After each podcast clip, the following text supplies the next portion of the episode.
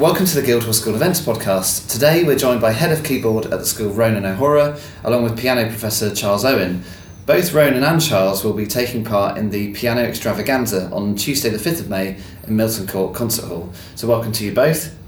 Um, Thank you. Ronan, this is a piano extravaganza, which sounds a lot of fun. Um, but what exactly is happening on the night? Well, the, the genesis for this uh, project came because we were doing uh, a two piano project with the students, curated by Noriko Ogawa, which will actually that will that will come to uh, its its performance fruition the night before our concert on on May the fourth, and they we thought the the two piano repertoire we don't feel always gets the full attention that it should here. I mean, like for, largely just for reasons of time or practicality, having enough rooms with two pianos. In. But it is something we want to do more of, and we thought something that would be a, a nice highlighting of that would be to uh, celebrate the fact that many of us on the faculty have, uh, at times, uh, with other faculty members, had very enjoyable.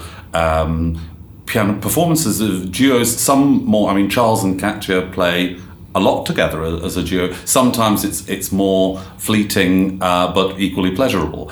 Um, but we thought it'd be fun to try and put all that together in one, uh, as you say, extravaganza. so, Charles, you're performing on the night.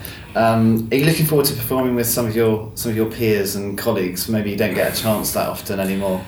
Well, um, very much so. I mean, as Ronan just mentioned, I'm going to be performing with Katya Apekisheva, and she and I have been great friends for a long time. We studied with the same teacher at the Royal College of Music 20 years ago now, I have to say, with the late, great Irina Zaritskaya and uh, so we have quite regular concerts throughout the year. But what's particularly special about this one for us, um, first of all, it's the I think the first time Katya has appeared as a member of faculty in a in a faculty concert, and we're also joined for the Bartok two piano and percussion sonata by two percussion alumni, uh, George English and Pedro Segundo. So we are a bit of a team for the Bartok, and then it'll just be the two of us for Brahms Haydn variations.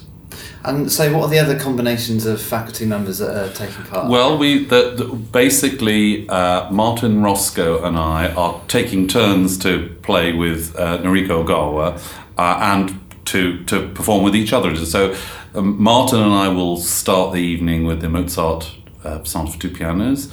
Then Charles and Katya will do the Bartok Sonata for two pianos and percussion, which is an extraordinary and unique piece mm-hmm. in the mm-hmm. repertoire, really one, one of the great masterpieces of the repertoire. Um, then Noriko and I will finish the first half with Ravel's own transcription of La Valse for two pianos, which again is a, is a wonderful, uh, wonderful piece. Then we'll, we'll all recover with an interval. And then in the second half, Charles and Katya will play another of the great masterpieces, is very, very different, which is the, the Brahms Haydn variations, which again exists in many of these pieces, often for composers, exist in orchestral form and two piano form. Um, it's, I think the reason for that is often that the two piano medium is a form in which composers find it very helpful to sort of condense an orchestral uh, landscape in their mind. It, mm-hmm. You need sometimes the extra two hands, as it were, on, on the on the pianos and the extra piano to flesh out completely an orchestral an orchestral texture. And speaking of that, the final piece in the evening is what we primarily know as one of the great orchestral masterpieces of the 20th century, Stravinsky Rite of Spring, but in a version that Stravinsky himself wrote, which was originally planned for four hands at one piano, but is uh, becoming at least probably as commonly played on two pianos. There are, uh, I mean, the, the concert we're doing will all be two pianists at two pianos. Of course, there's a whole other great interesting stream of repertoire for two pianists at one piano, the, the, the, the piano duet repertoire, which we'll, we'll have to plan another extravaganza in due course to, to, to explore that. But um, it's, it's, a, it's a wonderfully varied programme, I think. Do you ever get four pianists at two pianos? We had for Joan Havill's celebration concert. We had four pianists at one piano in the end in the encore. With, with, and one of them was Paul Lewis, which is not not a situation you see Paul Lewis in very often. So that's the faculty faculty concerts are always always memorable occasions. um, So, in terms of the repertoire, who, who chooses that? Is that you as head of keyboard, or do people bring their own? Well, these these things are kind of uh, they, they, they come into they come into being through a sort of process of discussion and and and seeing what will work practically. Obviously, we're all so busy at times that we have to try and do things that sensibly dovetail into uh, other things we've just done. Charles and Katya, as we were saying earlier, play a lot together, so it was natural to have two great pieces that they are used to performing.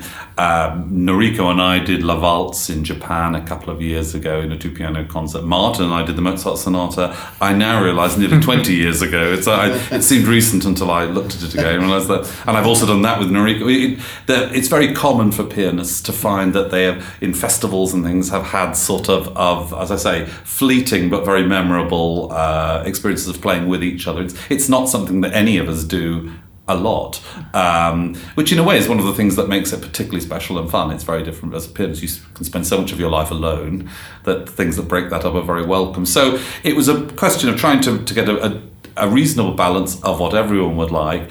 And of course, with these programs, they usually are a bit longer than the norm. And I think that's probably a good description of this. It, it's uh, it's it's not a short program, but it, we promise it won't be a grueling, gruelingly long one. It'll it'll it'll be over in a flash. and there is a bar and there is an interval. There is indeed both of, both of those yeah. things. So Charles, obviously you play with Katya quite a lot. Mm-hmm. Do you get a lot of chance to rehearse for this, or do you just sort of throw it together on the day because you, you're both so good? um, well, uh, Perish al- yes, exactly. There's always a lot of rehearsal, and I'm lucky that I have two grand pianos um, to work on at home. So that makes a big difference. And we are constantly trying to find more. Every time we perform together, we're always trying to dig deeper into the pieces, however well we know them. and one should never take anything for granted.